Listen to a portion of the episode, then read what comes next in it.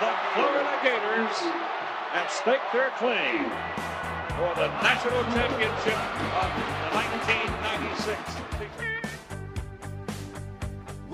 Here's Tebow. Jump pass. Throw it to the end zone. And a touchdown. David Nelson scores.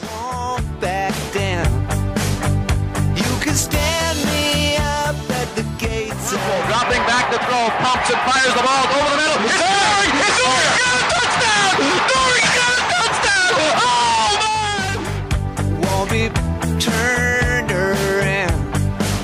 Body within 10 yards, lofting down the sideline for Johnson, and he is level.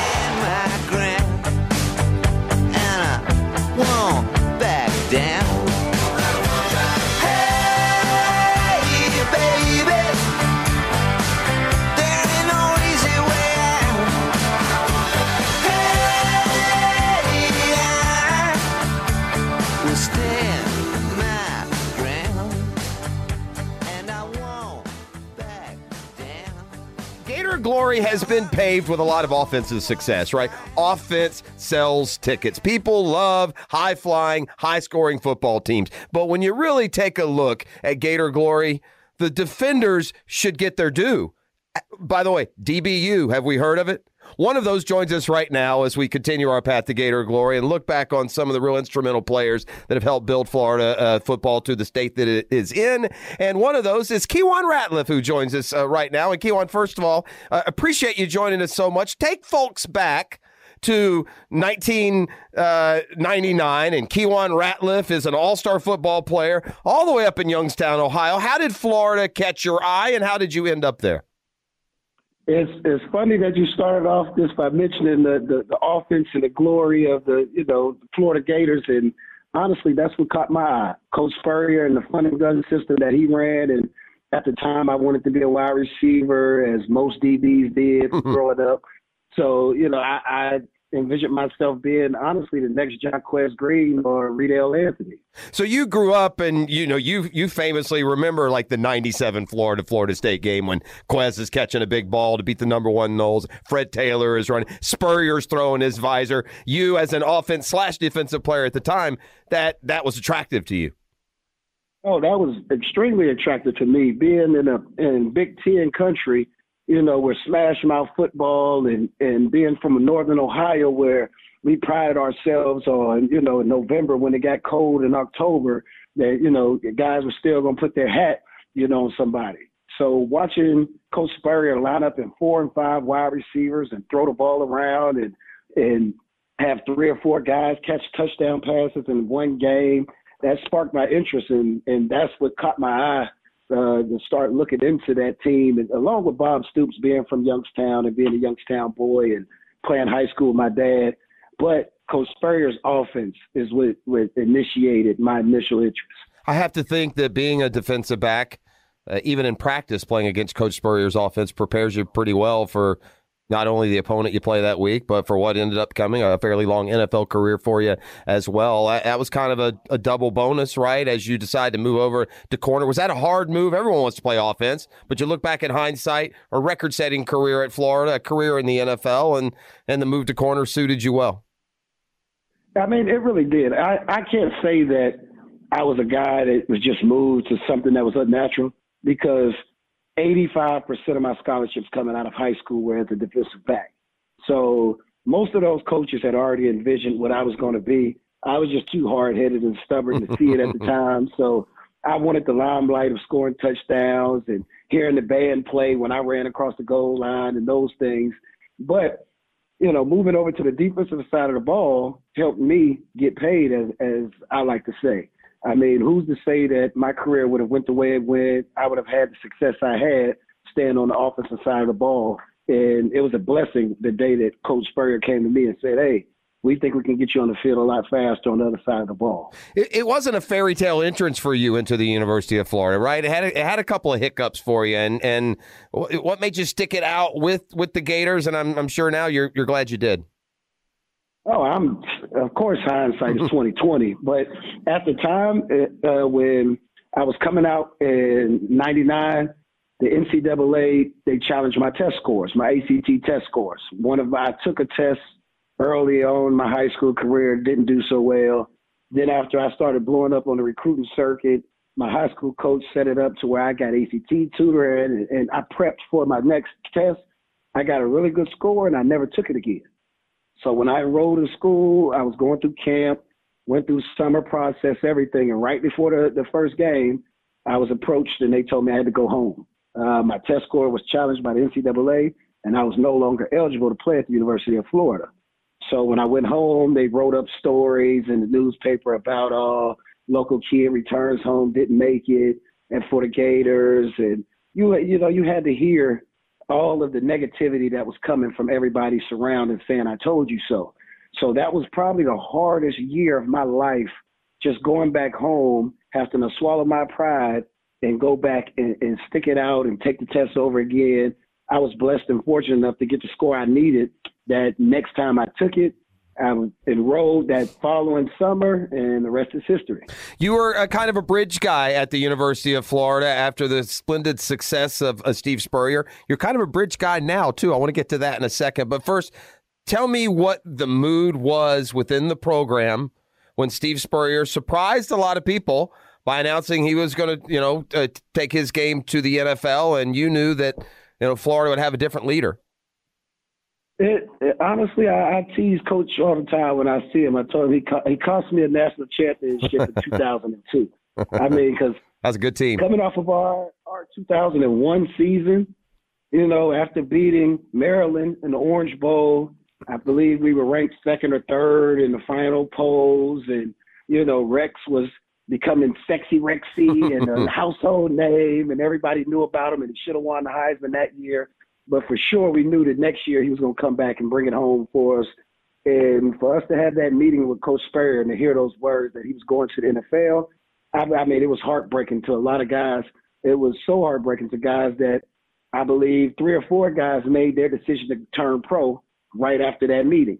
And some of those guys weren't even thinking about it. Like I know Jabbar Gaffney was, you know, considering it, but he really wanted to come back to try to break records.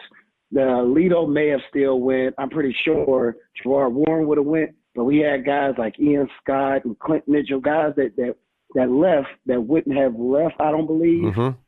had Coach Spurrier stayed, and I think that next year's team could have been arguably one of his best teams had those guys came back and played in 02. Was 2001 as frustrating for you, the player, as it was for the fan? I, I mean, I really feel like both covering and watching that Florida football pro- program for all those years, 01 was a really, really good team. You had the tough loss at, at Auburn, I believe, that year, but you know, that Tennessee game getting moved to the end, a game you were big favorites, a game I think we all expected Florida would win.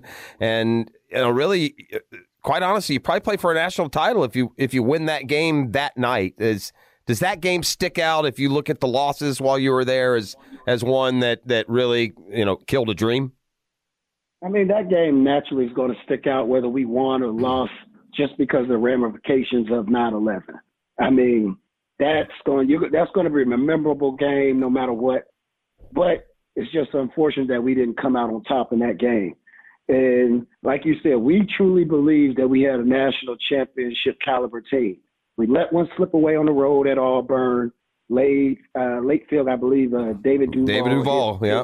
uh, 52, 53 yard field goal or something like that to beat us on the road. Those are always tough games to get in the SEC. We had just played them the year before in the SEC championship game. We played them twice. So it was they they were kind of used to us. We were used to them. So it was one of those games to where it was a familiar opponent and they beat us. Then we fast forward to the end of the year that we would have played them on 9-11 like we were supposed to that week. They wouldn't have had uh, Kelly uh, or Donte' Stallworth. Right, I remember that. wouldn't Yeah. Both their top two receivers were out that game. They were pretty banged up. They had a couple of defensive players that were going to be out. Not to say that was going to just give us a win, but our chances were a little bit better. Later in the year, they got rolled, and that defensive line played tremendous that day. They stood up with Big John and those guys and, and cut off the passing lanes for Rex.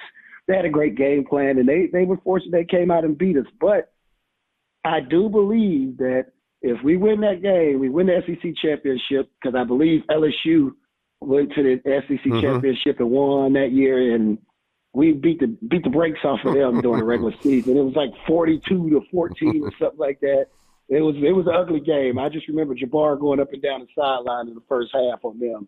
So we'd have been pretty confident going against them, and then that would have been our year to, to play against Miami and get our get back from that Sugar Bowl the year before. You got uh, some team success. You won an SEC. The transition takes place. Ron Zook takes over, and you got individual success in spades by your senior year. I I, I have to question uh, Keiwan. I've always thought this: no player in college football should have nine interceptions. After about the fifth, they ought to start throwing away from you. But you you, you set the uh, Florida single season record with nine uh, your senior year. D- does a DB get in a groove like a, a golfer or a baseball player or a quarterback? Well, honestly, a lot of that success that I had, I have to give all that credit to Coach Strong, Charlie Strong. Okay. A lot of lot of teams, if you look at my interceptions, the bulk of them came in a three week span. Well, you had two and three back to back. Yeah, I remember that. I had two. I had two, three, two. Wow. Whew, that's a run, my man. and the thing was, is earlier in the year, teams weren't throwing at me. First two or three games of the season, I didn't have any interceptions because I wasn't getting any work. And then Coach Strong pulled us all to the side. We were all seniors in the secondary. Daryl Dixon, Guss Scott, Johnny Lamar, we were all older guys. We knew the system. We knew the schemes. And he would come to us and allow us to play a role in putting the game plan together. Hmm. He would allow us to play a role in who went where and who did what. So, right going into that, I want to say the LSU game, we were we had just lost to Ole Miss. We were looking bad. We were three and three. You know, we were in a place that Florida football hadn't been in years. And Coach Strong came to us and said, Hey, I'm going to lean on y'all. I need plays made, and I'm going to listen to y'all. I know y'all know what y'all doing. So when we out there, y'all make those checks, y'all make those calls. And Guss Scott spearheaded our whole defense and our whole secondary. And he made some calls and some checks and some things that if you watch film, we would look like we didn't know what we were doing. But if you watch the results, you can see that we did know what we were doing. And I have to give credit to those guys because – without those guys and without Coach Strong giving us that that leeway, half of those plays wouldn't have been made. Now you have um, uh, transitioning out of playing football. Right, I mean, you wanted to keep doing something with football. I know I've, I've I've heard you say that before, and now you've landed at the University of Florida. You you talk about coming the frustration of feeling like you may could have won a national title in 2002. Well, I got news for folks listening right now.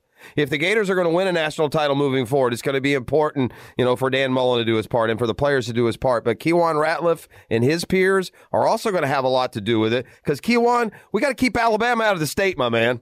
And recruiting right now, what is your pitch? What are you telling uh, prospects about joining the University of Florida and trying to take this to, you know, that next level um, in Gainesville?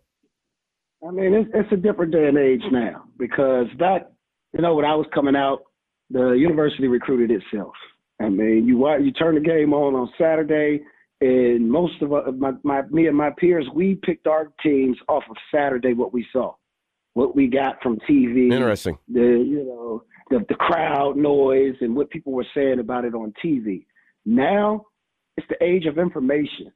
These kids can find out anything they want to know about a university, about a coach, about a, a, a apartment complex, food, so they know everything now. They know the guys that are being recruited. When I was recruited here, I didn't meet Lito Sheppard, Jabbar Gaffney, Taylor Jacobs, Mike Nattiel, those guys to the day I stepped foot on campus. Didn't know their names, didn't know anything about them. Now these guys are becoming best friends with kids that live in California and they're in Texas Mm. all through social media. So now more it's more so on the product that you're that you're putting together with your team with your players. So now your players are the ones that sell your university because those are the ones that interact with these kids. Those are the ones that are on social media with them. Those are the ones that are doing these TikTok videos and getting them followers and things like that. So now it's more on the on the, the team, the coaches, fans, everybody because of the NIL and we're in a whole different age of recruiting now to where guys can go out and actually get paid to be a good football player before they even step foot on campus.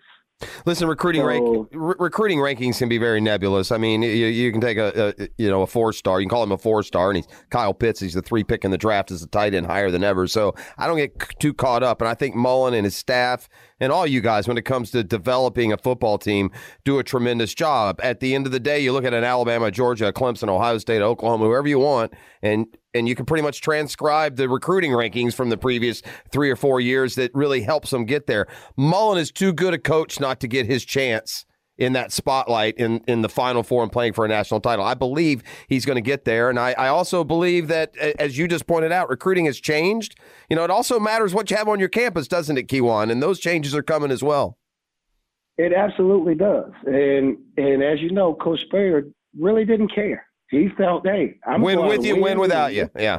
Exactly. We're gonna look good on the field. We're gonna play good on the field. Who cares about how we get it done Monday through Friday and what the what the facilities look like?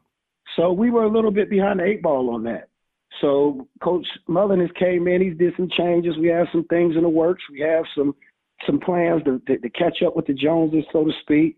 So here in the next two or three years, some of those schools that negatively recruit us on the things that we have and the way things look around here won't be able to do that. So so uh, so hopefully, you know, we start catching up with some of those guys on the the, the material things that, that the kids like to see and they like to be around. But the the product on the field is second to none right now. I mean, we came up a little short a few weeks ago, but if you've been watching since coach has taken over the job, you can see how we're slowly creeping back to the top. You can see how we're starting to become that that strong, mighty Gator team that Coach Spurrier used to say, "Hey, you know, some of these teams we beat when we step off the bus." So once we get back to to that mentality and we get back to that level, I think everything else will fall in place. As we do this uh, podcast on Gator Glory that really commenced with uh, Steve Spurrier's arrival in 1990, if I think in my mind, if I go back through my mind, the defensive playmakers at the University of Florida, i- it's it's it's Keiwan, it's Reggie Nelson, it's Lito Sheppard. I mean, just just big time effects and impacts on game. And and Keiwan, you did that with regularity down in Gainesville. Is there one? Moment as a Gator on the playing field that you remember more than others, be it a, an individual game or a or a team one? Uh, my I have well, I have an individual and I have a team. All right, excellent. My my individual moment that I remember the most is going back to my receiver days. In my heart, my mind, I really believe that I could have been an excellent receiver at the University of Florida, even after all the success I had on defense. In the back of my head, I still thought I was a wide receiver. Mhm. I still worked out at my pro day as a wide receiver. I still would go and do drills with Chad Johnson and, and, and TJ Houshmandzadeh and those guys when I was in the NFL because I still thought I could play wide receiver. So naturally, my most exciting moment, Mhm. the, my most memorable moment to me is when I caught my one and only touchdown on offense in the bowl game against the school that I was formerly committed to before I committed to Florida Nice, against Michigan. nice. And team wise, Team wise, I mean, well, when I came in, when I when I got recruited here, I came down on my visit and I seen that every player that Coach Spurrier had coached since he had been here had at least two SEC championships, minimum two. Some That's had amazing. three, you know, but all of these guys had at least two. So me coming in year one, getting that SEC championship, I thought this is going to be an every year thing. Mm-hmm. So to leave out after four years and only have one, that SEC championship ring and that win against Auburn is my biggest team accomplishment. Well, it's uh, going to be harder than ever to add uh, na- uh, SEC and potentially national titles at Florida. But Keiwan Ratliff, as a, as a member of the football staff down there, uh, really involved in player development, uh, player relations, and recruiting. He'll have a part in Gator uh, glory moving into the future as well, and certainly a big part of DBU and Gator glory up to this point. Keiwan, we really appreciate catching up with you. Continued good work down there in Gainesville, and go Gators, my man. Go Gators, and I appreciate you for having me.